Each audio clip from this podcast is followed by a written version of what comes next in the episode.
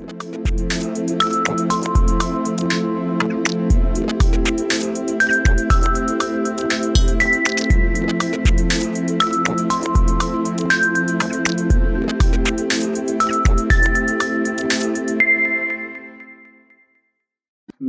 tekrar. Ben Osman Serhat Karaman. Ee, Sakıp Sabancı Müzesi Dijital SSM Arşiv Araştırma Alanı Yöneticisiyim. Ee, bugün e, konuya değer verip e, zaman ayırdığınız için çok teşekkür ederiz.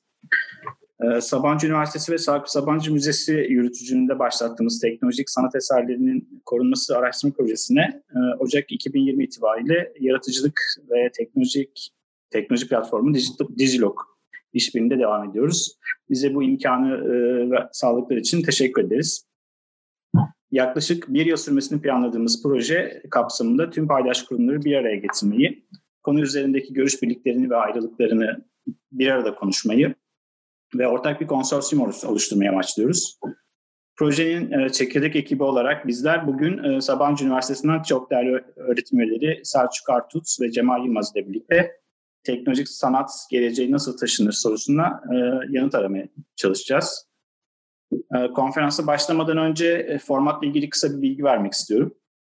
Konuşmalarımızı 20 dakikayla sınırlı tutmaya çalışacağız. Ben biraz daha kısa tutacağım. Öğretim üyelerimizi biraz daha fazla söz vermek istiyorum. Ve bizim açımızdan e, esas önemli olan tarafta e, konuşmaların sonunda sizlerin katkılarınız ya da sorularınız olursa bizimle paylaşmanızı rica edeceğiz. Ee, izninizle ben konuşmama başlayayım sunumuma ekranı paylaşarak.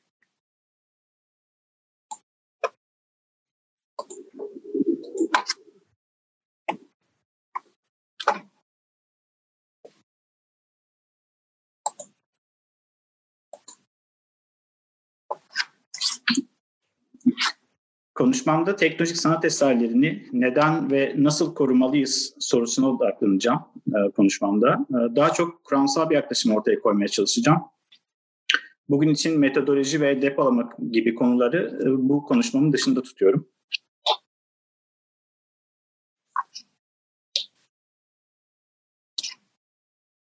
Perle Innocenti'nin 2012 yılında yayınlanan Preserving Digital Casualties and Interdisciplinary Research for Preserving Digital Art makalesinden bir alıntıyla başlamak istedim. Dijital sanat sürekli değişen teknolojiler karşısında oldukça kırılgan ve bu kırılganlık dijital sanat eserlerinin uzun süreli korunmasını oldukça zor bir mesele haline getiriyor. Bir teknolojiden diğerine sürekli göç etmeye dayalı bir koruma stratejisi bu tür sanat eserlerinin orijinalliğini ve tarihselliğini kaybetmesine neden oluyor. Diğer taraftan özellikle müzeler koleksiyonlarındaki bu tür bir sanat eserini örneğin 10 yıl hiç sergilemeden eser deposunda tuttuğunda da teknolojik çökme kaçınılmaz bir sonuç oluyor. Bu noktada Innocenti'nin koruma çalışmalarında öne çıkardığı daha fazla bilimsel işbirliği önerisinin altını çizmek isterim. Dijital sanat eserlerini resim ya da heykel gibi sanat eserlerinden farklılaştıran şey yazılımdır.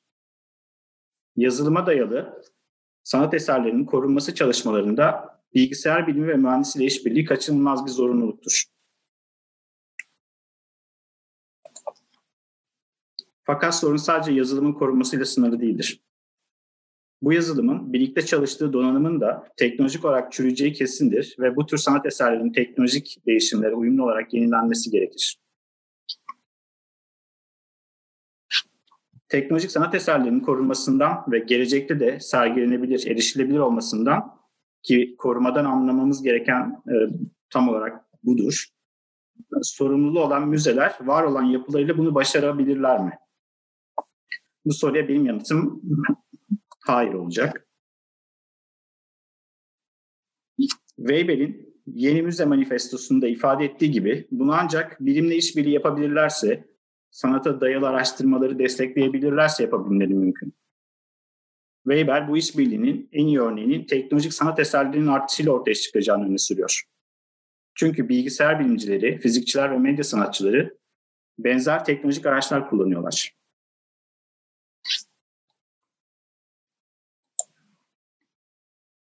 Buraya kadar gelmeye çalıştığım nokta başlattığımız projenin de omurgasını oluşturuyor aslında.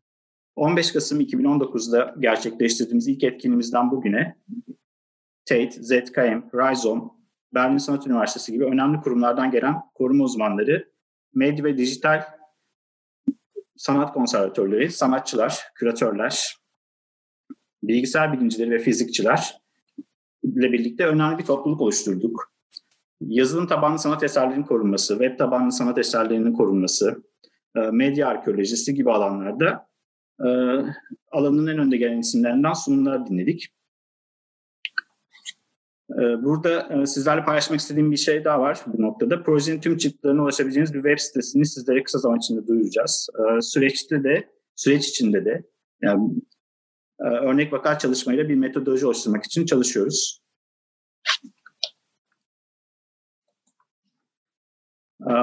Konuşmanın ikinci kısmında etik çerçevede teknolojik sanat eserlerini nasıl korumalıyız sorusunu tartışmaya açmak istedim. Dijital koruma, geleneksel konservasyonda olduğu gibi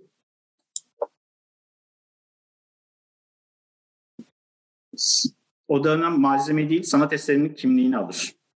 Bu sanat eserinin ne olduğunu öğrenilmesi, dokümantasyonun yapılması demektir. Dokümantasyon biraz klasik anlamının dışına çıktı özellikle dijital sanatın korunmasında dokümantasyon en önemli e, daha doğrusu bir koruma stratejisi haline geldi. Önemli bir koruma stratejisi haline geldi. Özellikle performans sanatı ve immersive medyaya dayalı sanat eserlerinin e, e, üretiminin artması ve koleksiyonlara dahil olması bunun en önemli nedeni. Eser nedir? Yazılım tabanlı mı yoksa web tabanlı mı? Sanatçı eserinin üretiminde hangi araçları kullandı? Sergi konseptine göre eserin form değişikliği söz konusuysa veya sergileme için yeniden yaratılması gerekiyorsa hangi araçlar kullanılabilir?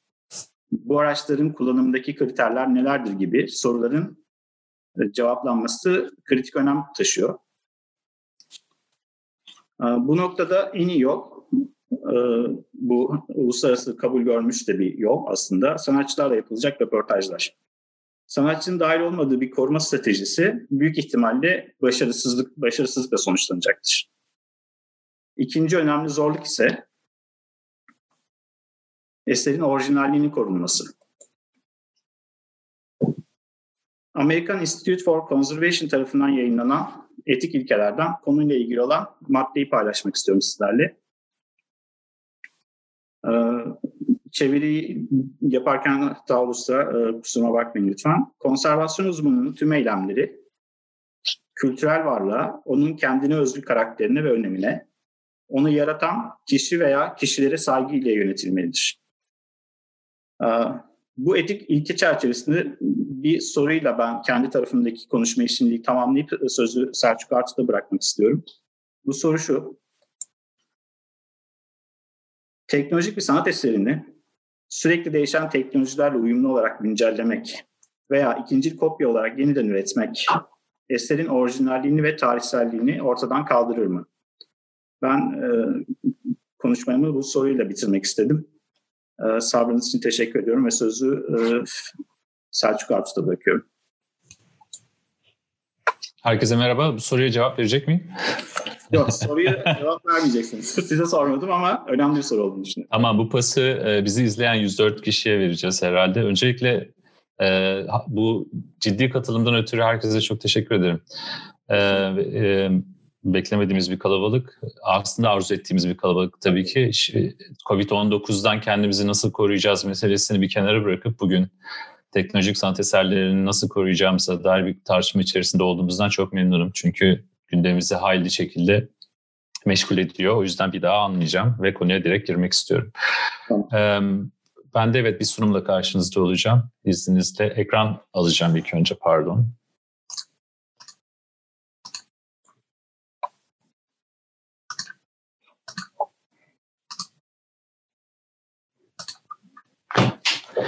Tamam herhalde değil mi? Ee, kendimizden çok bahsetmedik ama öyle bir ortamdayız ki herhalde biraz Google'dan vesaireden falan çok hızlıca görebilirsiniz. Ee, kim olduğumuza dair bilgi edinebilirsiniz. Çok kısaca ben Sabancı Üniversitesi'nde Görsel Sanatlar ve Görsel İletişim Programı'nda uzun süredir ders veriyorum. Yanı sıra da sanatçı olarak da teknolojik sanat eserleri üreten bir şey kariyere sahibim. Ee, e, yer yer sunum e, karşınızda olacak, yer yer yorumlarım olacak. Şu şekilde ilerleyeyim. E, ya bu mesele sanatçılar, sanat kurumları ve sanat koleksiyonerleri gibi birçok kesimi yakından ilgilendiriyor.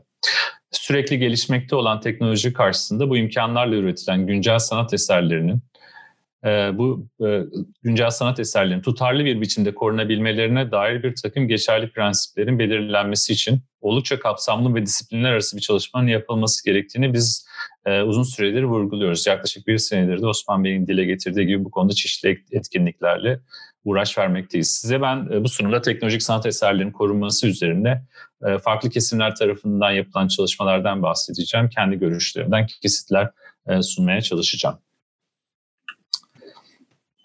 Tabii ki e, kıyas olacak e, şey, süreç e, e, eserin korunmasına dair alışılagelmiş yöntemler, alışılagelmiş biçimlerde üretilen resim, heykel gibi sanatların restore edilmesinde daha çok eserin ilk halinin muhafaza edilmesine yönelik temizleme, tamir etme, hasar giderme gibi yöntemler uygulanmaktayken teknolojik sanatın restorasyonunda ise sıklıkla esere ait donanım ve yazılımın güncellenmesi, eserin içeriğinde bulunan işitsel ve görsel malzemenin yeni sistemlere uygun hale getirilmesi üzerine e, çalışmalar yapılıyor.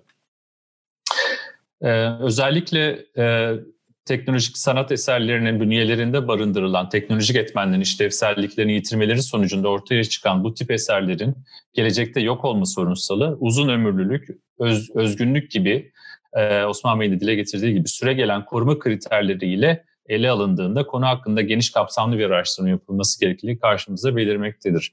E, bu videoyu özellikle paylaştım. O zaman için laptop kıvamında kullanılan koca bir bilgisayardan bahsediyorlar. Bugün için bu artık cep telefonumuza, cebimize girecek hale geldi.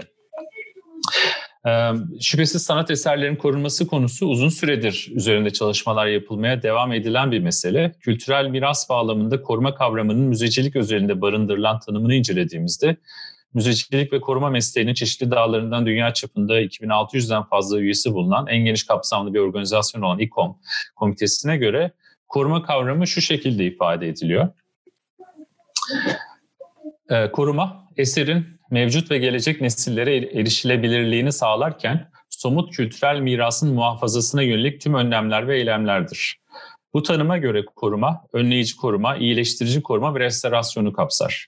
Bu yönde gerçekleştirilecek tüm önlemler ve eylemler kültürel miras öğesinin önemine ve fiziksel özelliklerine saygı gösterecek biçimde yapılmalıdır. Ee, geleneksel sanat eserlerinin korunması ile uğraşan uzmanlar işleyiş açısından eseri fiziksel bir nesne olarak algılıyorlar. Aynı fiziksel özelliklerin muhafaza edilmesi için belli başlı yöntemleri uyguluyorlar. Ama teknolojik sanat üzerinde durum biraz farklı tabii ki.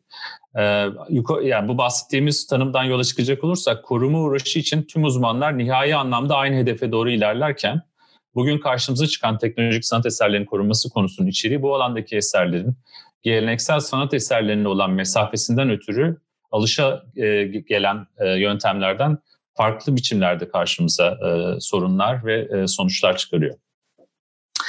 E, Marches'e göre e, dijital sanat eserlerinin sürekli bakımı ile ilgili e, e, e, sorunları ele almaya çalışan herhangi bir koruma stratejisi bu tür eserlerin sahip oldukları kısa ömürlü nitelikleri, dayanıkları, dayandıkları teknoloji e, teknolojik alt e, tabakaların süreksizliği ve kaçınılmaz olarak boyut ve çeşitlilik içinde gelişen bir müze koleksiyondaki yerleriyle uğraş vermelidir.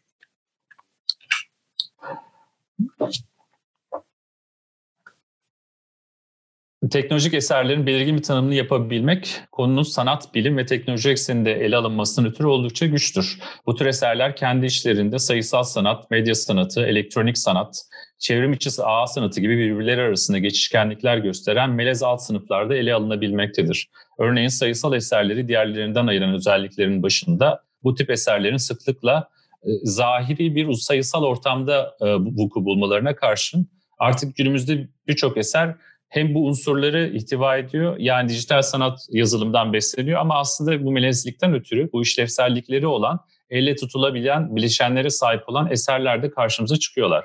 Örneğin e, Candaş Şişman'ın bu eserinde olduğu gibi melez üretimleri örnek olarak Refraction 2019'da yaptığı bu eserden bahsedebiliriz. Hem içerisinde yazılım bulunduruyor hem donanım bulunduruyor hem mekan bulunduruyor gibi birçok katmandan oluşuyor. Teknolojik sanatın kendi alt sınıfları arasında melezleşmesi bu örnekte olduğu gibi sayısal ortamların güncel sanatlar kapsamında kabul, ed- kabul görmesi sayesinde gittikçe ivmelenerek hız kazanıyor. Bunlar artık sergilerde ve müzelerde de barındırılan eserler haline gelmeye başladı. Bahsi geçen sayısal ortamların en etkili öğesi 20. yüzyılın ortalarından itibaren hayatın her alanında hızla yaygınlık kazanan bilişim teknolojilerinin kullanımıdır. Teknolojiyi yaratıcı bir etmen olarak çalışmalarına dahil eden sanatçılar, bilişim teknolojilerinin sağladığı olanaklarla birlikte üretmekte oldukları eserlerin gerek estetik, gerek kavramsal içeriklerinde geçmişe oranla önemli seviyelerde farklılıklar gösteren melez biçimlerde işler üretmeye başlamışlardır.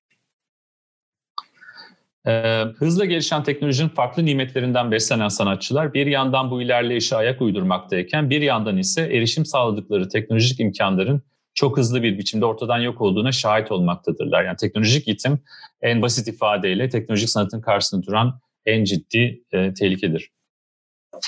Bu televizyonu hatırlarsınız belki. Bu tüplü televizyonlar. Biraz bundan bahsedeceğim ve bunun ne olduğu üzerinden de biraz dikkatinizi oraya yoğunlaştırmak isteyeceğim. Ee, teknolojik gelişmeler bu gelişmeleri uygulayabilmek için peşi sıra ortaya koyulan ölçümler gün geçtikçe değişmekte. Örneğin 1950 yıllarda yaygın bir kitle iletişim aracı haline giren e, bu, bu televizyonlar ışın tüplü sistemlerini 2000'li yılların başında sıvı kristal ekranları bıraktılar. Milyonlarca eski tip televizyon hurda haline geldi ve yerine kullanıcılar yeni teknolojiye sahip televizyonları tercih ettiler. Ancak bu durum sadece bir görüntüleme sisteminden diğer bir görüntüleme sistemine geçiş olarak e, görülmemeli. Çünkü daha önceleri 4'e 3 oranında e, ekran boyutu 16-9 o ekran boyutuna dönüştürüldü. Yani ekran biraz daha uzadı. Aslında bizim perspektifimiz açısından daha doğru bir formata yaklaştı. E, ama buna bağlı olarak da yayın ölçümlerinde de gereken değişiklikler yapıldı. Bir yandan endüstride ticari bir kazanç oluşturmadığından ötürü zaten eski olan yeniden üretme ve bozuk olanın onarımına dair önlemler alma yönelik bir uğraşa sahip olmadığından bu televizyonlar e, kullanılmaz hale geldiler e, ve işlevsiz hale geldiler. Peki bu televizyonlarla yapılan sanatlar ne oluyor? E, en belirgin örnek birçoğumuzun da belki yakından bildiği isimlerden Namjoon Paik'in işine refere olacak olursak eser üretiminde 4'e 3 oranında görüntü veren tüplü televizyonları estetik bir unsur olarak kullanan Namjoon Paik'in işlerini ele aldığımızda bu eserlerin geleceğe taşıması konusunda eserdeki belirgin teknolojik malzemenin hızla ortadan kalkıyor olması ciddi bir problem olarak karşımıza çıkıyor. E, koleksiyonda Payek'in işlerini barındıran Tate Modern Müzesi belli sayıda yedek parçayı da satın alarak ileride gerçekleşebilecek bir yitim karşısında yenileme işlemini yapabilmeyi kontrol altına almaya çalışıyor. Bu yaklaşım eserin bir sanatsal yerleştirme olarak eser özelinde yapısını oluşturan tüm teknolojik nesnelerle birlikte bir bütünlüğü olduğu ve yeniden temsilinin orijinaline sadık kalınarak sağlanabileceği düşüncesini ortaya koyuyor. E, Ippolito'nun referansını göre 2013'te yazdığı Teknolojik Ölüm isimli yazısında e, New York Guggenheim Müzesi'nde düzenlenen çift görmek, Kuram ve Pratik'te Öykünüm isimli serginin kurgulanması aşamasında sergi ortak küratörü Kathleen Jones e, ve uzun süredir Pike konusunda çalışan John Hanhurt ve Pike'in asistanlığı yapmış olan John Hoffman ile göç ve öykünme gibi stratejileri tartıştıklarında tüplü televizyon ve bir takım elektronik bileşenlerden oluşan bu sunumda da gördüğünüz Touch TV, TV Crown isimli eser için depolamanın eserin temel dinamini koruyabilecek tek strateji olduğu sonucuna vardıklarından e, bahsediyorlar. E, hızla gelişen teknolojinin farklı nimetlerinden e, beslenen sanatçılar bir yandan bu ilerleyişe ayak uydurmaktayken bir yandan ise erişim sağladıkları teknolojinin imkanlarının çok hızlı biçimde ortadan yok olduğuna şahit oluyorlar demiştik. Ve teknolojik sanat e, genellikle uygulanmaya ve meydana gelmeye yönelik muhtemel bir kurguya sahip. Bu özelliklerinden ötürü geleneksel sanat eserlerinde görülen eserin temsili açısından kendi kendine yeten e, yani e, İngilizcesini söyleyeceğim self-sustained, e, fişini tak çalıştırdan öte her şeyi tam bir muhteviyata sahip ol, ol, olmaktan uzak duruyorlar. Çünkü dışarıya bağımlı olabiliyorlar. Özellikle sayısal doğan eserler, e, Born Digital diye geçiyor terminolojik olarak, e, var olabilmeleri için teknolojik bir ortama muhtaçlar ve bu ortamın nasıl olması gerektiğine dair ölçütler eserin özgün karakterine, kavramsal içeriğine ve estetiğine sadık kalacak bir biçimde e, geliştirilmelidir. sanat eserleri onları oluşturan fiziki nesnelerin bir araya getirilmesinden çok daha kapsamlı bir e, öze sahip oluyor. Bir başka vermek istediğim e, örnek ise Felix González Torres'in isimsiz kamu görüşü 1994'te yaptığı bu eser. E, performansa dayanan birçok teknolojik eser e, de olduğu gibi var, eser var olmak için kendi bünyelerinde sanatçıların takdiriyle kurgulanmış bir dizi davranışı yerine getirerek eserlerin maksadını o anda izleyiciler karşısında icra ediyorlar. Bu durum bize göstermektedir ki birçok te- teknolojik eserin icra ve izleyici deneyimine bağlı muhteviyatları da bulunuyor. Bu durum koruma ile ilgili tutarlı ve değişmez kararlar alınmasında zorluklar ortaya çıkıyor. Çünkü çok dışarı bağımlı farklı parametreler görmeye başlıyoruz. Çünkü performans sanatı, etkileşim sanatı, yerleştirme gibi icra içeriği bulunduran alanlarda değişim işin doğası gereği. Değişim korumanın aksi olarak algılandığında ki koruma onun değişmesine engel olmak aslında kavramsal bir tezat ortaya çıkıyor gibi görünse de korunması gereken aslında bu tür işlerde e, öğelerden birisi, korunması gereken öğelerden birisi bu tür eserlerin değişkenlerin bütünü halinde var olduğudur. Tekrar söylemek isterim. E, bu performansa dayalı eserlerden bahsettim. Bu tür eserlerin korunması gereken öğelerinden bir tanesi bu eserlerin değişkenlerin bütünü halinde e, var olduğu. Yani aslında değişimini korumamız gerekiyor. Evet, ciddi bir dilema içerisindeyiz. Eserin bir başka görüntüsü, e, eserden bahsetmek gerekirse Felix González Torres 1991 yılında ürettiği e, isimsiz isimli heykel çalışmasında eserin farklı ortamlarda, farklı biçimlerde e, uygulanmasını sağlıyor. Çok sayıda küçük paket şekerlerden görebiliyorsunuzdur umarım meydana gelen bu eserde Torres, eseri ürettiği süreçte hayatını ölümcül bir hastalık neticesinde yitirmekte olan sevgilisinin ağırlığı ölçüsünde bu şekerlerden kullanarak çok farklı biçimlerde sergileme biçimleri oluşturmuştur. Eseri ziyaret eden kişiler bu şeker birikintilerinden isterlerse kendilerine şeker alıyorlar ve bunun beraberinde eser zaman içinde e, gözden yok oluyor. Bu tür bir eserin korunmasına dair esere özel kavramsal çerçeveyi dikkate alan e, bu esere spesifik bir koruma yöntemi geliştirmesi de böylece bir zaruri hale e, geliyor. E, teknolojik sanat eserlerinin korunma yöntemlerinin tespit edilmesinin yanı sıra bu eserlerin gelecekte restore edilmelerine yönelik izlenmesi gereken talimatlar ile ilgili genel ölçü, ölçütlerin belirlenmesi de oldukça güçtür. Çünkü yani teknolojik eserleri bir yandan tanımlayamıyoruz, onların etrafla olan ilişkisini e, koruyamıyoruz gibi birçok e, farklı parametreler karşımıza çıkıyor. Peki e, muhafaza edenin taşıdığı sorumlulukların kapsamı düşünüldüğünde bu yer yer müze, yer yer koleksiyoner, yer yer belki sanatçı kendi elinde nasıl olması gerektiğine dair unsurların belirlenmesinde e, benim şahsi kanaatim her seferinde altını çizdiğim eseri üreten sanatçı tarafından ortaya koyulacak ölçütler son derece önem taşıyorlar. E, koruma çabası dahilinde eser ile ilgili değişmesi söz konusu etmenler eserde işlevsel anlamda aynı sonuçları üretiyor olsa da varsayalım Namjoon Paik'in kullandığı ekran yerine düz bir televizyon koyuyorsunuz. Ama eserin muhteviyatında maksat dışı sonuçların ortaya çıkması e, kaçınılmaz hale geliyor. Muhafaza edenin taşıdığı sorumlulukları kapsamı düşünüldüğünde dediğim gibi sanatçı tarafından ortaya koyulacak ölçütler son derece önem taşıyorlar. Elbette bilinmelidir ki sanat eserleri ise ortaya herhangi bir seviyede aslında sanatçı biraz topu attım ama niyet koyulmadan da üretilebiliyor. Yani kime e, e bir referans vereceğim. E, Kim 2020'de söylediği ifadeye göre e, çağdaş sanatın birçok eserini sadece sanatsal niyet temelinde yorumlamak son derece güç. Örneğin bir takım sanat eserlerinin üretiminde sanatçılar bizzat kendi katkılarını geri plana atıp başkalarını yaratma bir kurulum süreçlerine davet ediyorlar. Sanatçı niyetini sadece eserin nitelikleri üzerinden belirgin fiziksel biçimleri aff affettiğinde ise eserin yok oluş süreci de maddenin yok oluşu ile örtüşüyor. Ee, evet biraz bir kafa karışıklığı ama umarım bir tartışma ortamı yaratacak. Bir, birkaç noktada kişisel görüşümden bahsettim. Sanatçıya çok ciddi rol düştüğünden, e, niyetinden vesaire gibi. Ama e, neticede yani sunumda dile getirmeye çalıştığım yönleriyle teknolojik sanat eserlerinin korunması konusu eserin tabiatı sebebiyle göz önünde olan veya olmayan tüm fiziksel etmenlerin yanı sıra eserin fikir bütünlüğü olarak yer aldığı kavramsal çerçeve ve deneyim süreçleriyle bir arada ele alınmalıdır e, önermesiyle e, sunumuma burada son vereceğim.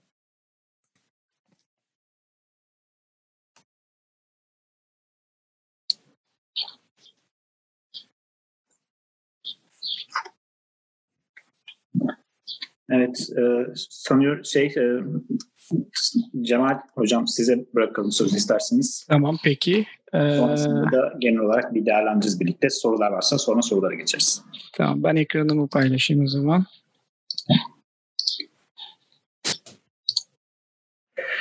Şimdi sanıyorum herkes beni görüyordur. Merhabalar. Benim önce kendimi tanıtayım hızlıca. Benim adım Cemal Yılmaz. Ee, ben e, Sabancı Üniversitesi Mühendislik ve Doğa Bilimleri Fakültesi'nde bilgisayar mühendisliği programında öğretim üyesiyim.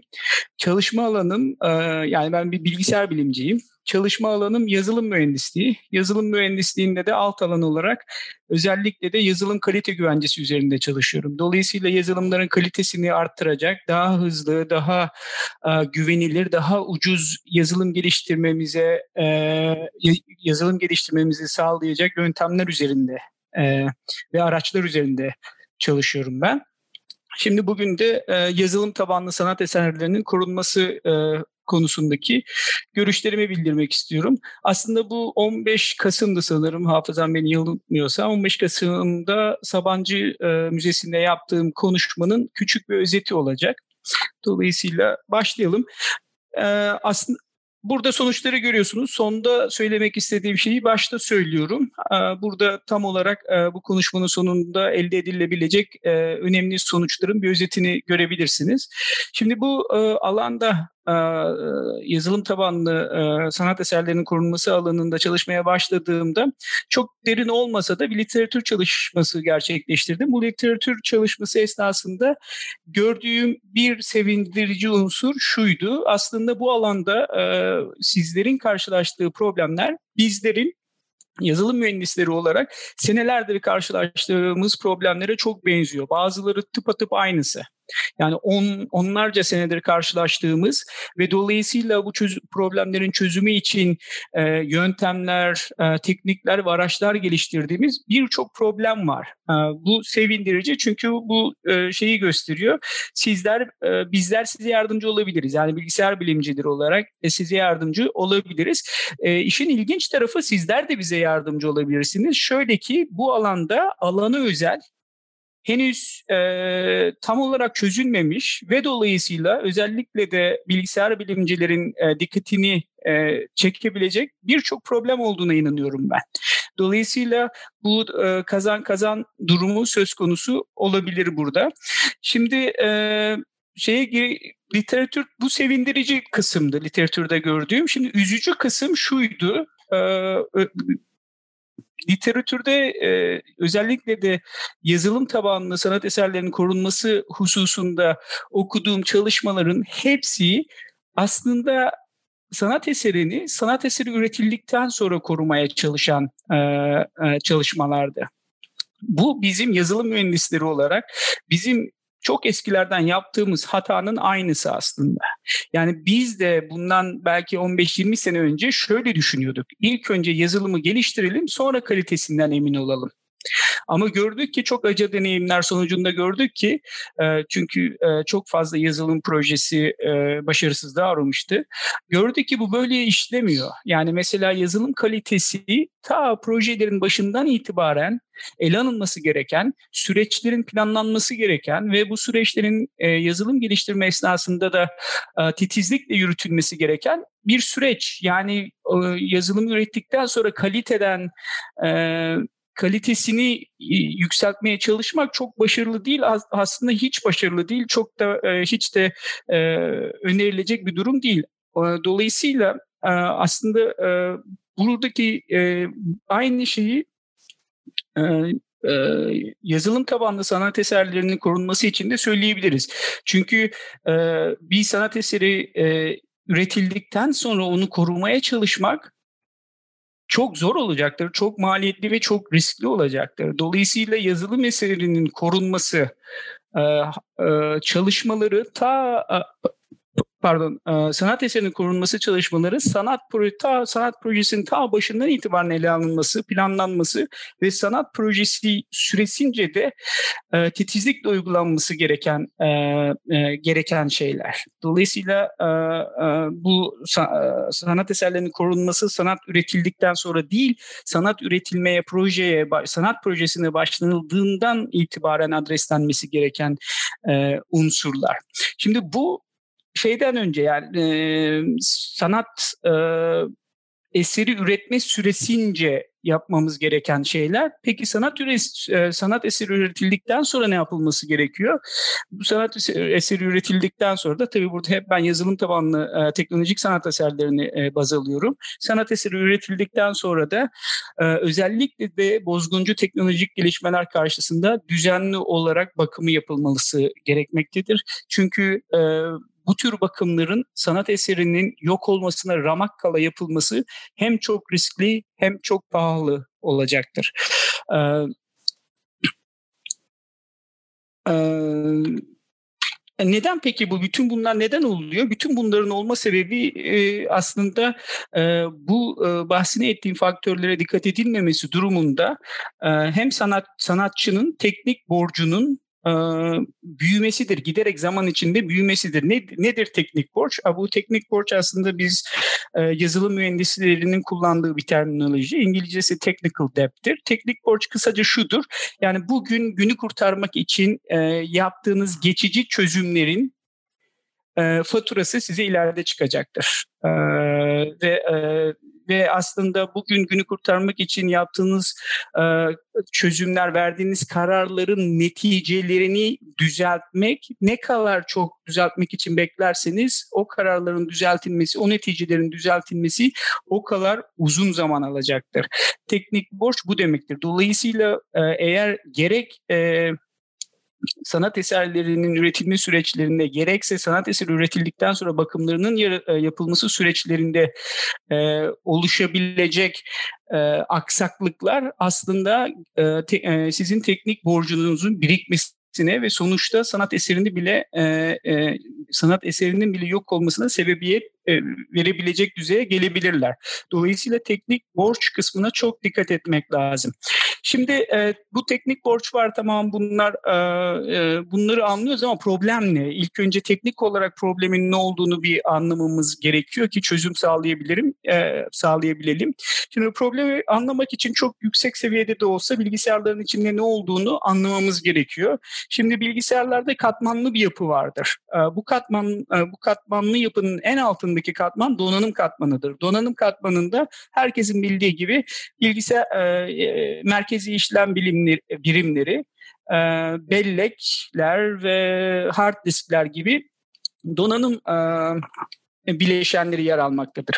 Bu katmanın hemen üstünde olan katmansa işletim sistemi katmanıdır. İşletim sistemi mesela burada macOS'tan, Windows'tan, Linux, Unix gibi ya da Android gibi, iOS gibi e, işletim sistemlerinden bahsedebiliriz. Şimdi işletim sistemi katmanının esas amacı donanım katmanını uygulamalardan saklamaktır. Yani donanım katmanını uygulamalar için e, soyutlamaktır. Böylelikle uygulamalar, işletim sisteminin üzerinde çalışan uygulamalar donanım katmanındaki e, can sıkıcı detaylarla uğraşmak zorunda kalmazlar.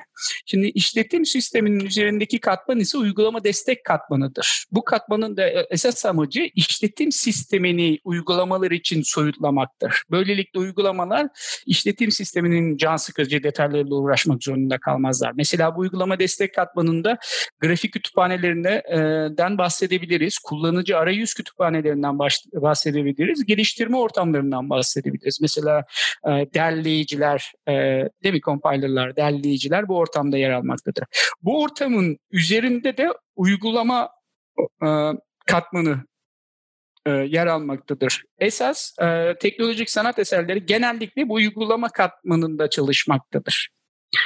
E, burada dikkat edilmesi gereken her şey, e, her bir e, katmanın görevinin o katmanın aşağısındaki diğer katmanlardaki can sıkıcı detayları o katmanın üzerinde çalışan uygulamalardan saklama amacında olmasıdır. Dolayısıyla bütün can sıkıcı detaylar bizden uygulama katmanına gelene kadar kat, e, saklandığı için çok hızlı e, bir şekilde uygulama geliştirebiliriz. Çok hızlı bir şekilde teknolojik yani e, yazılım tabanlı teknolojik sanat eserleri geliştirebiliriz. Bu iyi tarafı.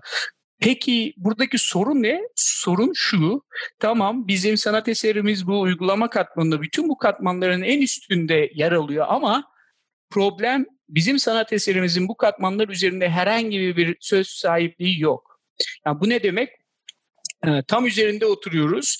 Tam, e, bu demektir ki biz e, bizim sanat eserimiz bütün bu katman e, katmanlara bağımlı ama üzerinde e, üzerinde hiçbir etkisi yok. Dolayısıyla bu katmanlar zaman içerisinde mesela işletim sistemleri ya da donanım ya da uygulama e, uygulama destek e, katmanı zaman içerisinde değişebilirler. Bunların arayüzleri değişebilir, e, sağladıkları servisler değişebilir, birbirleri e, içerisindeki e, etkileşimleri değişebilir. Bu katmanlar tamamıyla ortadan bile kalkabilirler. Mesela çok şey değil, işletim sistemleri, mesela IBM'in eskiden OS2 diye işletim sistemi vardı. Yok şimdi.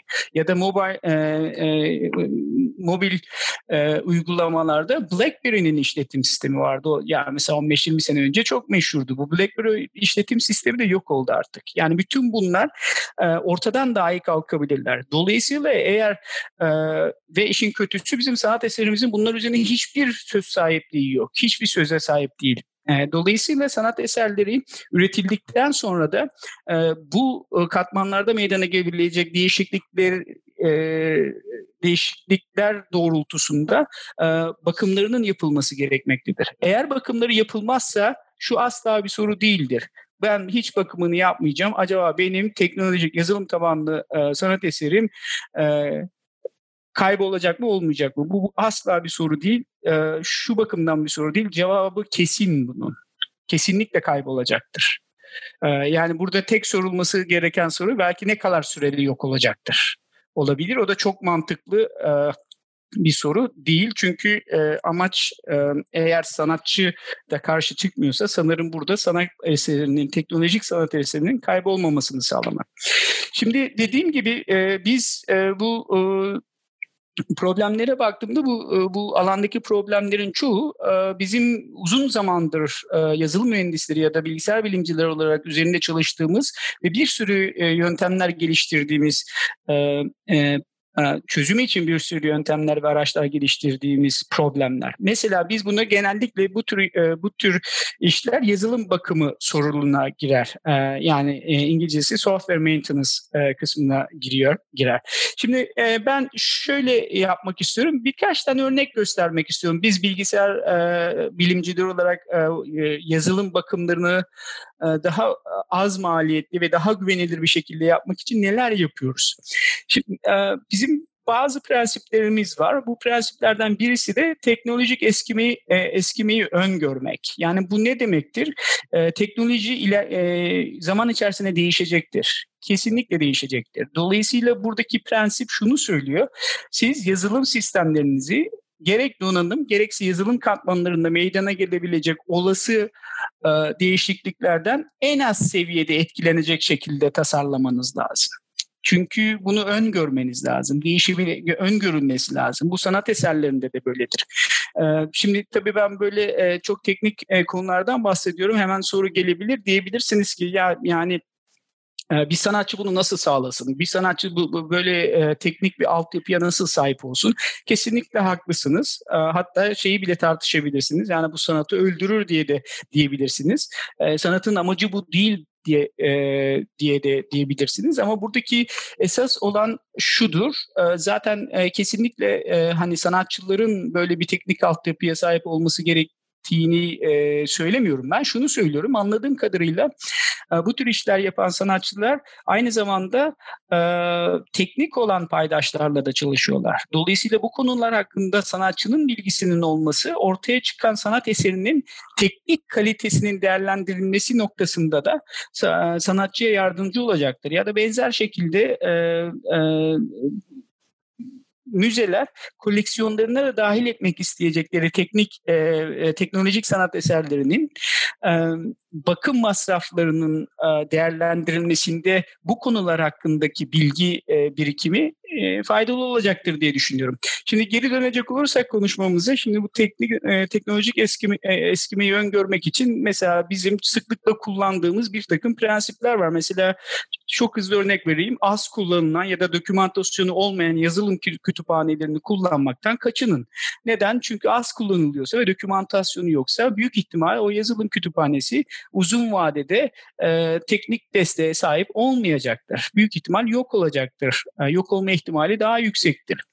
e, ya da uzun vadede destek vermesi zor, zor olan firmalardan teknoloji satın almayın. Yani bu da önemli bir e, e, biraz e, sert bir prensip ama e, teknoloji e, e, teknolojik açıdan önemli bir prensip çünkü e, ne bileyim e, küçük bir fir bugün küçük bir firmadan teknoloji satın aldınız yarın o firma ortadan kalktı şimdi size kim destek verecek değil mi o teknoloji birden yarın yok olabilir dolayısıyla bu risk e, ifade ediyor e, bu tür şeyler. Dolayısıyla da mümkün olduğunca standartlaşmış teknolojiler kullanmak lazım. Neden? Çünkü e, standart teknoloji kullandığınız zaman birden fazla firmayla alışveriş yapabilirsiniz. Yani bir firma ortadan kalksa bile e, öteki firma e, size teknik destek sağlayacak. Dolayısıyla e, sanat eserinizin daha uzun ömürlü olmasını sağlayacaktır. Başka bir e, prensip de taşınabilir tasarımlar geliştirmektir. Yani buradaki amaç yani İngilizcesi Design for Portability'dir bunun. Buradaki amaç şudur. Yazılım sistemlerimizi mümkün olduğunca çok çeşitli yazılım ve donanım katmanlarıyla birlikte çalışabilecek şekilde tasarlamaktır. Dolayısıyla eğer yani benim yazılım yazılım tabanlı sanat eserim birden fazla mesela işletim sistemi platformunu, işletim sistemi katmanını destekliyorsa bir tane işletim sistemi ortadan kaybolursa hiç sorun değil. Alıp öteki işletim sisteminde çalıştırırım. Değil mi? Bunu yapmanın yollarından en önemli yollarından biri de platformlara özel teknolojiler kullanmamaktır. Mesela ne bileyim sadece Windows işletim sistemine ait e, özellikler kullanırsanız e, yaptığınız sanat eseriniz, eserini e, Mac'te çalıştırmanız, Apple bilgisayarlarda çalıştırmanız zor olabilir. Bunu sağlamanın yolu da aslında çapraz platform uyumlu teknolojiler kullanmaktır. Mesela çapraz platform uyumlu kütüphaneler, çapraz platform uyumlu uyumlu e, programlama dilleri gibi. Ee, tabii bu e, buradaki en önemli konulardan biri de e, mümkün olduğunca standartlaşmış teknolojiler kullanmakta. Dediğim gibi e, sizlerin yaşadığı problemleri biz uzun süredir yaşadığımız için bu bahsini ettiğim katmanlar özelinde her katmana, her katman için çok e, e, neredeyse her katman için e, standartlaştırılmış arayüzler geliştirdik bizler. Mesela işletim sistemlerine geldiğimiz zaman işletim sistemlerinin standartlaşmış arayüzünün ismi POSIX'tir. Şimdi bu bu tür standartlaşmış arayüzleri kullanmak sanat eserlerinin korunmasını kolaylaştıracaktır. Neden? Bu e, arayüzler e, kar amacı üret e, kar amacı gütmeyen uluslararası firmalar tarafından geliştirildikleri için bunların e, yok olması çok daha zordur. Mesela şimdi işletim sistemleri POSIX e, interfeysin e, arayüzünden bahsettim. Bütün e, modern e, işletim sistemleri bu e, bu interfeysi destekler. Dolayısıyla eğer sizin sisteminiz sadece bir işletim sisteminden sadece bu standart hale getirilmiş interfeysteki servisleri kullanırsa bu şu demektir. Siz siz programınızı alıp ya da sanat eserinizi bir işletim sisteminden alıp diğer işletim sistemine rahatlıkla çalıştırabilirsiniz yapabilirsiniz demektir.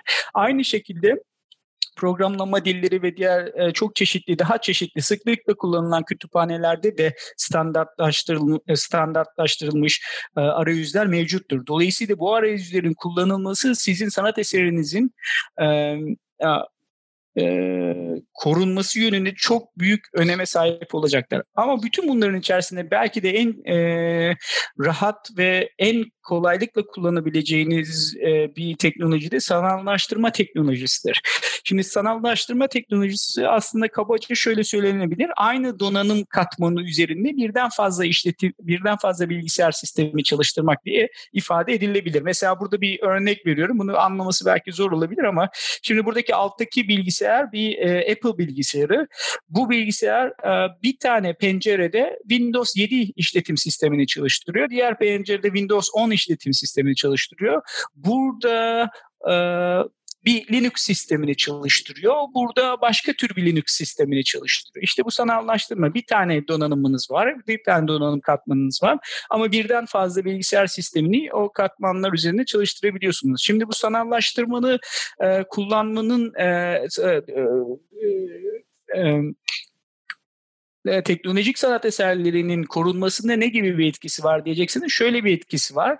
E, şimdi eğer sanallaştırma kullanırsanız siz kendi teknolojik sanat eserinizi bir sanal makinenin içerisinde sunmuş olacaksınız. Yani sizin e, teknolojik eseriniz bir sanal makine içerisinde yaşamış olacak, yaşıyor olacak. Bu ne demektir? O sanal makinenin içerisinde o bahsettiğim katmanlar var ya, yani işletim sistemi katmanı dahil olmak üzere uygulama e, destek katmanları bütün hepsi bu sanal makinenin içerisinde gömülü olarak yaşayacaktır gömülü olacaktır. Dolayısıyla sanat eserinizi bir yerden bir yere taşıdığınız zaman o bütün katmanlarıyla, o bütün bağımlılıklarıyla beraber taşıyacağınız için o e, kullandığınız sanallaşma teknolojisini destekleyen bütün platformlarda hiç sorunsuz bir şekilde sanat eserinizi sergileyebilirsiniz. Mesela e, e, e, ne bileyim ben alıp sizin sanat eserinizi bir Mac bilgisayar, e, Apple bilgisayarda da çalıştırabilirim. Oradan çıkarıp bir Linux bilgisayarda da çalıştırabilirim. Bir Windows makinesinde de çalıştırabilirim. Hatta hatta yaptığınız sanat eseri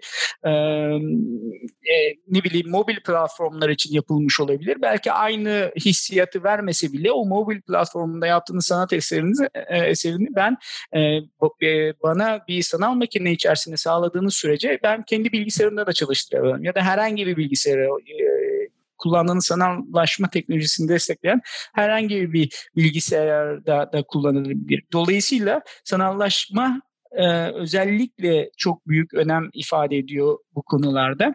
E, tabii burada sanallaştırmanın şeylerinden ve çok detaya girmek istemiyorum. E, bunlar çok kolaylıkla yapılandırılabilen e, sistemler. Mesela nasıl çalıştığı hakkında çok hızlı bir bilgi e, örnek vermek açısından söylüyorum.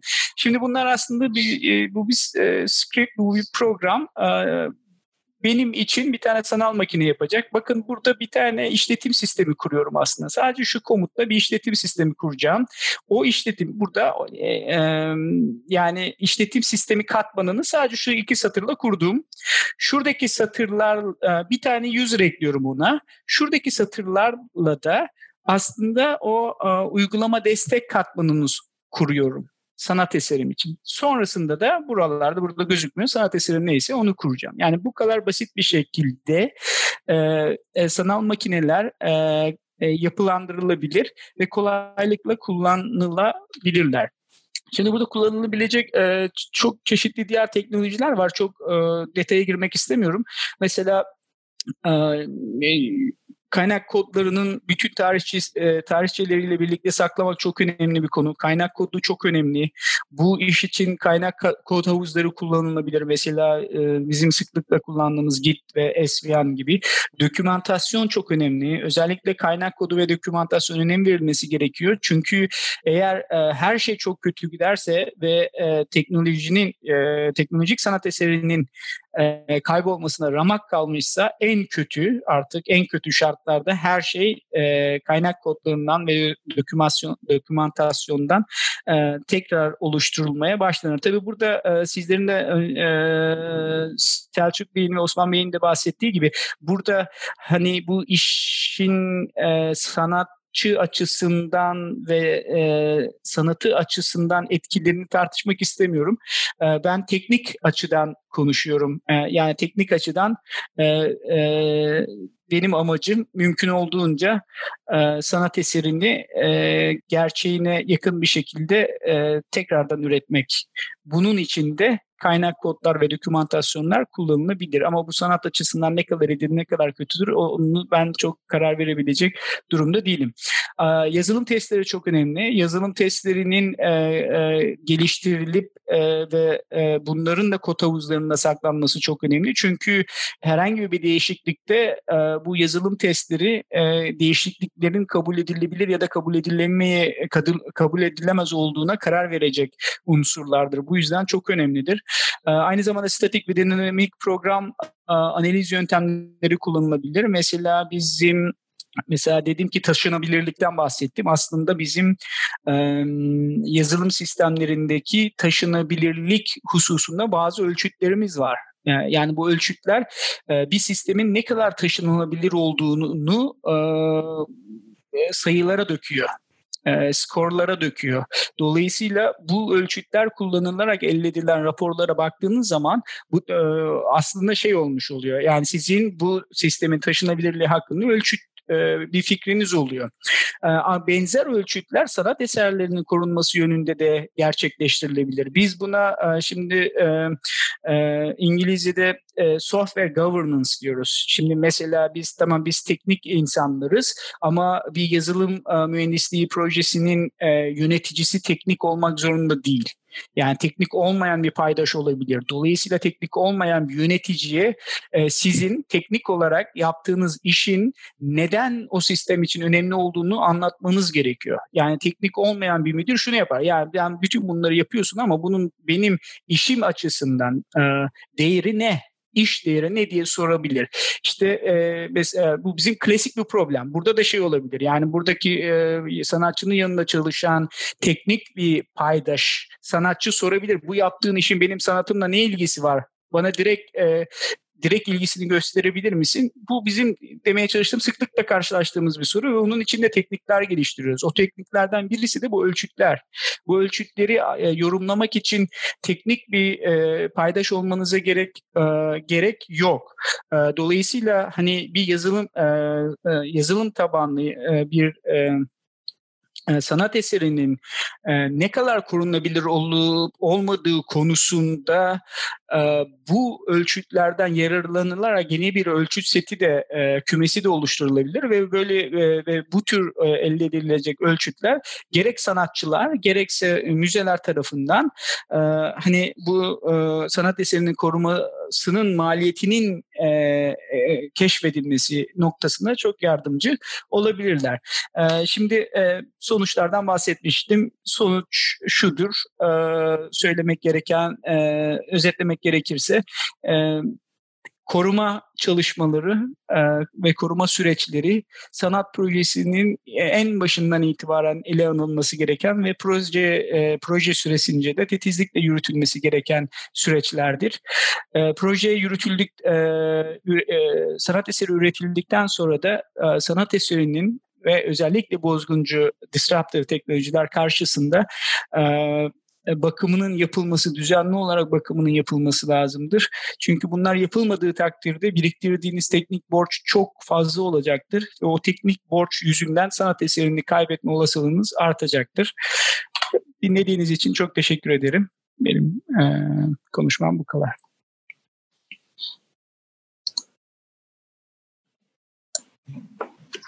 Teşekkürler Cemal Hocam, Selçuk Hocam. Çok teşekkürler sunumlar için. Ee, sanırım şey e, bir iyi bir çerçeve çizdiğimizi düşünüyorum. Katılımcılarımızdan e, bir iki soru var. Ama ben isterseniz kendi aramızda biraz değerlendirelim diyorum e, konuyu sizler için uygunsa. Ben şey izninizle bir soru sormak isterim Cemal Hocam'a. Şimdi şöyle bir Özellikle uluslararası çabaları çabalarda şöyle bir şey görüyorum. Ee, yazılımı dondurmaya çalışılıyor. Yani daha doğrusu şöyle. Bu hiç değişken var olanı uzun süre koruma. Yani sizin sunumunuzda ben şunu anladım. Bilmiyorum doğru mu? Aslında burada bir sürekli bir değişim var. Yani bizim mevcut eski koruma anlayışımız şuydu. İşte hatta müzelerin eski şeyinde bu. Sanat eserleri mümkün olduğu kadar eser depolarında tutulur. O çok fazla çıkarılmaz. Sadece sergi için çıkarılır. Hatta Orada bile bazen problemler oluyor.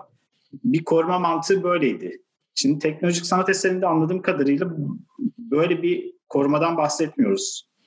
Yazılımın, donanımın güncellenmesi gerekiyor. Aynı şekilde var olanı korumaya çalışmak acaba bu tür çalışmalarda bir hata mı? Ne düşünürsünüz o konuda? Şimdi güzel soru. Bunun üzerine düşünmek lazım. Var olanı korumaya çalışabilirsiniz. Yazılımın e, korunması e, görece olarak daha basit olabilir. Ama sonuçta her şey bir donanıma bakacak. Şimdi o donanım kaybolduğu zaman, donanım ortadan kalktığı zaman donanımı da koruyabilirsiniz ama bozula, bozulacaktır. Yazılım bozulmaz donanım gibi. Sadece kaybolabilir. Ama donanım bozulur. Bozulduğu zaman da çalışmayacaktır. Dolayısıyla donanımı olduğu şekilde korumak demek şu an bütün teknolojik aletlerin bir kopyasını almak ya da en tane kopyasını almak demek. Çünkü kopya da bozulabilir.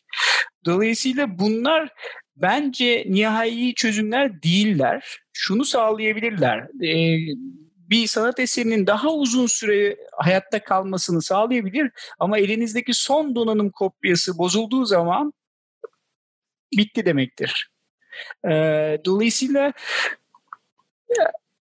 benim tercih edeceğim şeyler değil. E, dediğim gibi özellikle yazılım tabanlı e, bir e, teknolojik eserin daha uzun ömürlü olmasını sağlamak bence o es, eserin e, periyodik olarak bakımının yapılmasıyla sağlanır. Ben çözüm değil yani şimdi ben bakıyorum etrafıma kaç tane e, şeyler var. E, küçücük bir bilgisayar sistemi aslında. Kablolar var, mouse var, klavye var, ekran var. E, power çıkışı var değil mi? Onların yani şimdi ben hepsinin kaç tane kopyasını alacağım? Bu bütün donanımın. Onun çok sürdürülebilir şeyler değil bunlar. Ve dediğim gibi yani son kopya bozulduğu zaman elinizde hiçbir şey kalmayacak. Ve bunu şey ekleyebilirim.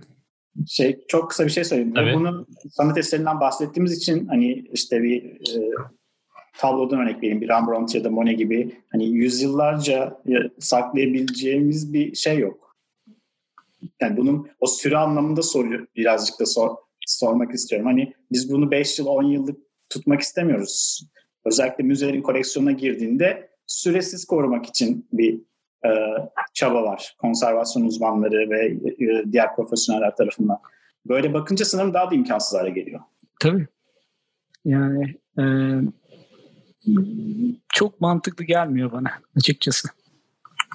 Selçuk Hocam sizin sanırım. Şey yani şimdi tabii çok ütopik davranmak mümkün. Yani biz salt ve özü koruma peşinde olabiliriz. Birebir aynısını e, koruma e, kaygımız olabilir ama ben böyle düşünsel bir tartışmanın içerisine girmeyi de e, uygun buluyorum. Yani şimdi mesela ortaya çıkan şey, nesne, bir kültürel miras. E, oradan da daha da özüne girmek gerekirse miras kavramına biraz dokunmak istiyorum. Aslında miras bir yandan da bugün hayatının sonuna varmakta olan bir insanın arkasından e, kapital olabilir, değerler olabilir, bıraktığı bir takım şeyler. Buradaki niyet tin doğru paylaşılması lazım. Yani en basiti Sabancı Üniversitesi, işte Sakıp Bey'in bize bıraktığı bir miras. Ne kadar onun, onun arzu ettiği yönde bu miras korunuyor vesaire falan bunlar tartışılacaktır ama elbette temel prensipler ve kavramlar üzerinden bu geliştirilmeye çalışılıyor. Sadece ortaya atılan bırakılan bir şey değil. O yüzden sanatçı tarafından konuşmak gerekirse ve konuşmada da bunu belirttim. Burada kişiye çok ciddi e, görev e, düşüyor. Yani sanatçı şunu da miras olarak bırakabilir, kültürel olarak topluma. Ben eserimin yok olmasını istiyorum da diyebilir. Bu biyolojik sanat mesela birçok yönüyle buna dairdir. Ya da ortaya çıkacak ikinci bir temsilin, dile getirdiğiniz tekrarın, orijinali aurasını taşımayacağını söyleyerek bunun, bunun karşısında durabilir. Ya da tam tersine niyetinde bu eser çoğaltılmaya uygundur. Bu eser her yerde sergilenebilir gibi bir ifadeyle bunu aslında bu mirasın e, metinlerini bize iletiyor. E, bu açıdan çok kritik. E, ama bunun diğer bileşenleri o zaman da teknik görevler üzerimize düşüyor. Sanatçı şunu söyleyebilir. Ben bu eserin 42 inç şu marka televizyonda, şu santim boyda, şu görüntüleme sisteminde, şu ortamda yapılmasını istiyorum. Oradan itibaren de bu eseri kendi muhteviyatını almış olan müzeci koleksiyonerin aslında görevi. Gidip onu e, web sitesine koymayacak. Onu gidip küçük bir ekranda oynatmayacak. Yani bu kültürel mirası taşımak özünde o iletişimi korumak lazım. O aslında genel e, anlaşmayı korumak lazım gibi geliyor bana. O, o noktada da yazılım ortadan kaybolabilir. Belki eser yeniden yapılabilir ki sanatçı buna e, şeyi verdiyse, izin verdiyse. Evet yani şimdi tekrar şey yapayım. Şimdi ben hep olaya yazılım açısından bakıyorum. Dolayısıyla o e, sanat eserinin içinde donanım varsa o işte çok farklı bir şey. Yani onun donanımın bir görüntüsü, insanda bıraktığı intibalar farklı. Ama yazılım içeride çalıştığı ve insanlar göremediği için yazılımı yazılımı dondurup saklamanın bir anlamı yok. Yazılım gelişmek zorunda. Ama dışarıda tabii görseli e, sanat eserinin e, görselini oluşturacak ögeler onlara hiç diyecek bir şeyim yok. Ama yazılımı göremezsiniz, yazılıma dokunamazsınız. O yüzden yazılım durmaması lazım, dondurulmaması lazım. O yüzden yazılımın bakımının yapılması lazım. Doğru katılıyorum. Şey, e, bu konuda da uç örnekler var aslında. Şöyle, e, bazı sanat eserlerinde sanatçılar şey kullanabiliyor. Yani m, örneğin programlama dilini de o sanatın bir şey olarak kullanabiliyor.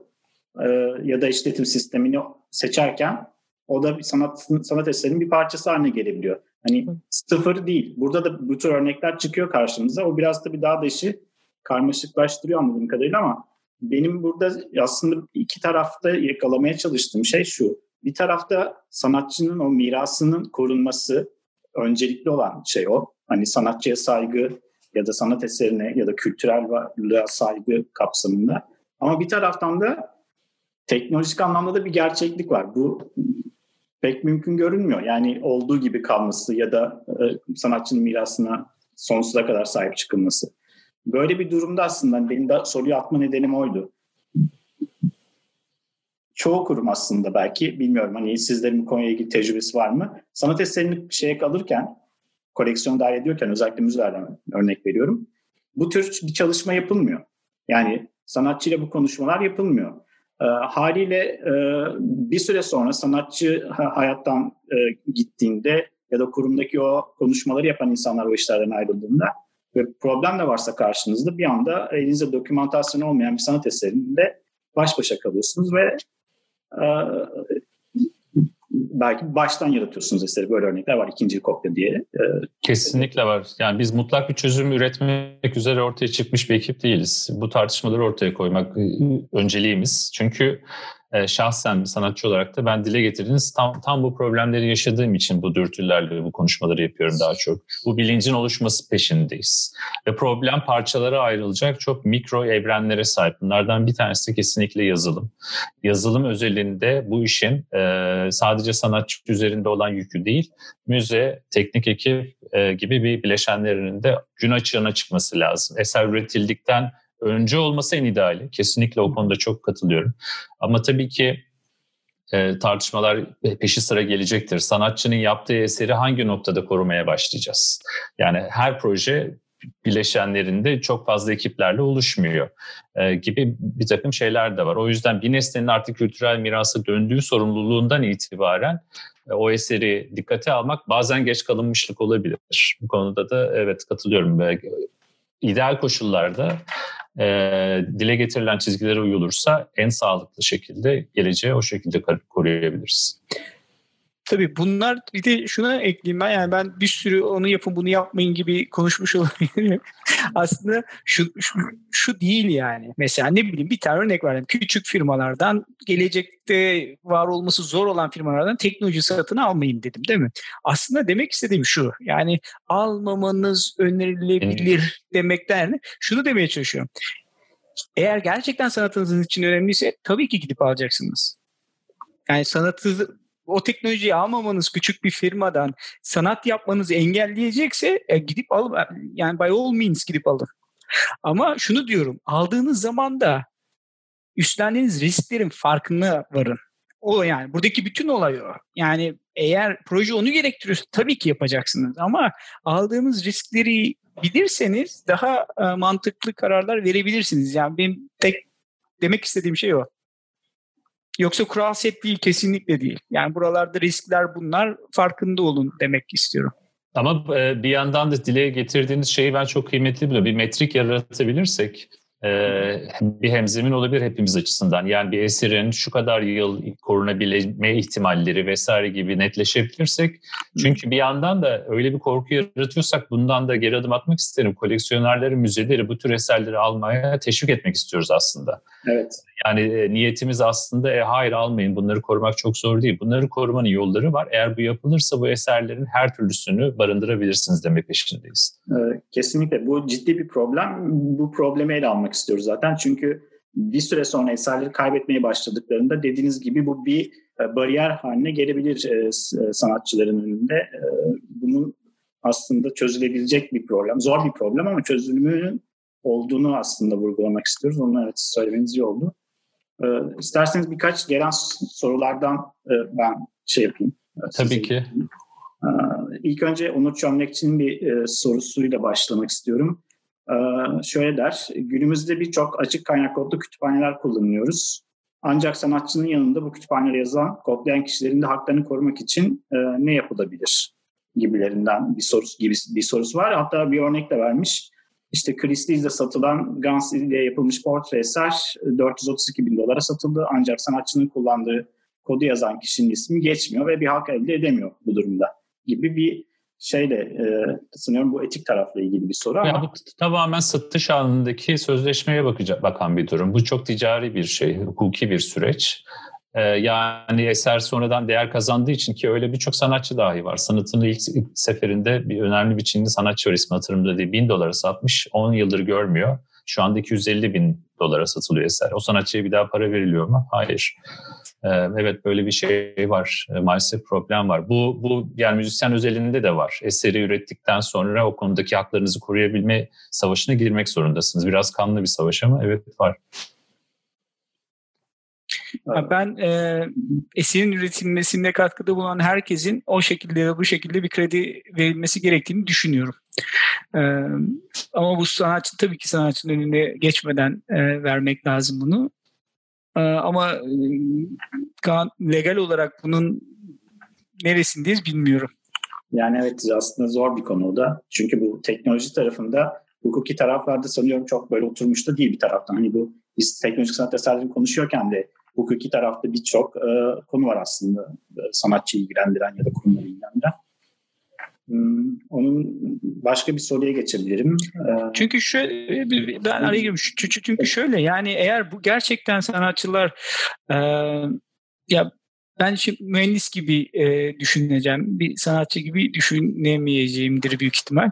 Eğer gerçekten sanatçılar e, e, kendileriyle çalışacak teknik paydaşlara ihtiyaç duyuyorsa bir sanat eserinde yani o ya da bu şekilde e, ekipte çalışan insanların e, na kredi verilmesi bir sürü teknik paydaşın böyle işler yapma iştahını arttıracaktır diye düşünüyorum. Evet. E, bu sanatçıların da e, yararını olduğunu düşünüyorum. Kesinlikle katılıyorum ben de bu görüşünüze. Deren Diricanlı'nın bir sorusu var. O bize ya bu konuda aslında dışarıda bıraktığımız bir konu ama değinmek isterseniz e, sormak istiyorum da. Sanat eserlerinin depolanması hakkında bilgilendirebilir misiniz denmiş. E, bir sanat eseri nasıl depolanır? Güzel soru tabii ama çok detaylı hangi sanat eseri? var. Bizim sorumuz da o aslında. Hangi sanat Fiziksel. eseri depolanması? Evet, hangi sanatı depolanması? Fiziksel olarak mı depolayacağız? Yani dijital sanatın depolanması da olarak da belki konuşmak daha şey olabilir. Yani şimdi hibrit yapıdaki bir eseri nasıl depolarsınız? İşte yazılımı var bir tarafta, bir tarafta fiziksel bir şey var, e, yapısı var. Ya ona dair çeşitli stratejiler var. Benim sunumda dile getirmeye çalıştığım mesela 4'e 3 oranındaki televizyonları korumaya çalışıyorlar ama sonsuz değil. Elbette değil. Sadece bu bir şey. Ee, yani hedef şunca yıl, bunca yıl gibi. Sonuçta dünya felaketlere gebeymiş. Bunu da çok yakında anladık. Yani her şey olabiliyor. E, depoladığınız yerin güvenliği açısından da çok ciddi unsurlar var. Ama mesela dijital sanatın depolanması için dile getirdiğiniz cloud'daki yapılar önemli. Ama yine sonumu e, şey bir klik kadar yaşayabiliyor. Yani o sistem bir anda yok olmaya da e, şey mümkün. O yüzden eserin eğer bir yazılımsa bence fiziki olarak en kötü algoritmalarının dahi bir şekilde tutulması gerektiğini düşünüyorum. Aslında burada bir de bir sürü e, teknik e, e, çözülmesi gereken sorular var. Mesela eğer e, eser e, ne bileyim internete çıkıp internetteki bir web sitesinden bir veri indiriyorsa e, şimdi onun depolanması da sorun yani bunu depolamak demek bütün interneti o andaki e, bir snapshot'ını alıp depolamak gibi olacak. E, dolayısıyla orada da e, bizim kullandığımız teknikler var e, yazılım mühendisleri olarak, bilgisayar bilimcileri olarak ama orada da düşünmek lazım. Yani bir web sitesinden veriliyor. Web sitesi her şeyi çok güzel depoladım ama o web sitesi ortadan kalktı ya da e, verdiği verinin formatını değiştirdi mesela. Ya da veri değişti artık eskisi kadar güzel gözükmüyor. Yani güncel verileri e, sunuyor. Veri değişti artık eskisi kadar şeyi, görselliği kalmadı mesela. Sanatta bir değişikliğe sebebiyet verdi. Şimdi bu durumda ne yapacağız? O da ciddi bir şey. Yani depolayabilir miyiz bir seviyeye kadar?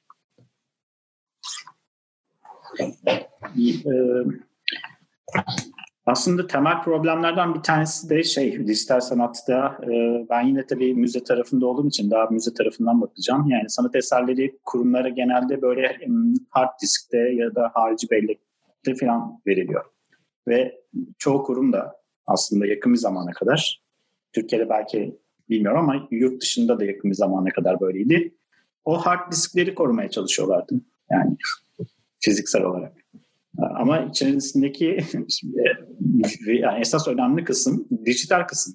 Yani biz hard diski koruduğumuzda gerçekten içindekini de korumuş oluyor muyuz sorusunu yani sormak istemiyorum. Olmuyoruz çünkü de aslında e, hani bunun da bir e, depolama ya da e, işte gelen hard diski özel bir kutuya koyup onu eser deposuna kaldırmanın bir koruma olmadığını da belki burada söylemek gerekiyor.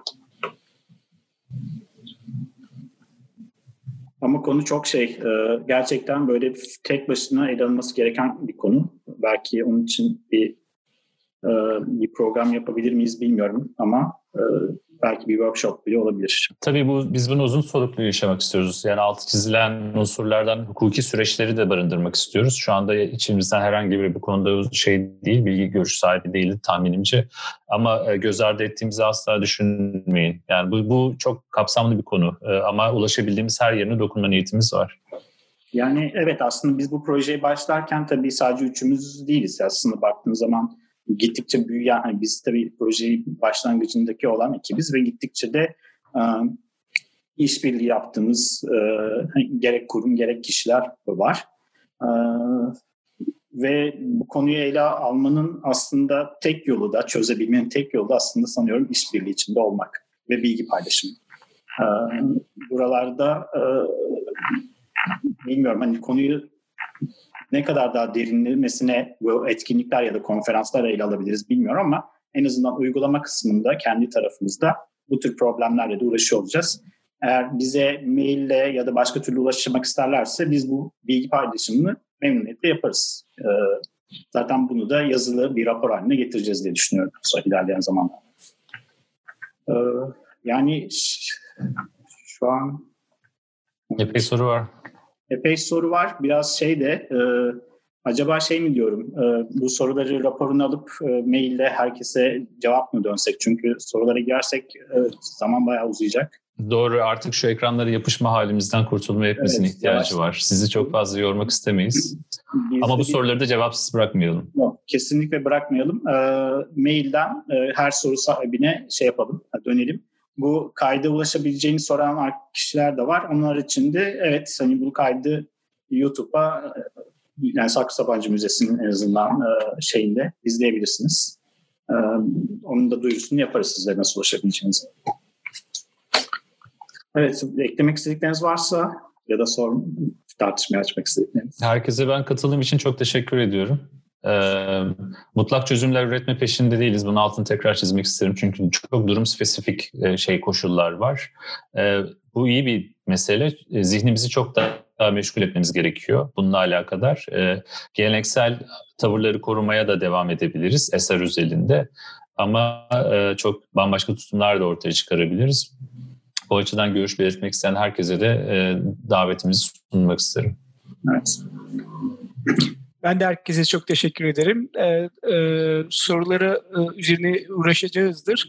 Ama e, benim e-mail adresimi internetten bulabilirsiniz zaten. Sorunuz olursa da e-mail ile de e, cevaplamaya çalışırım.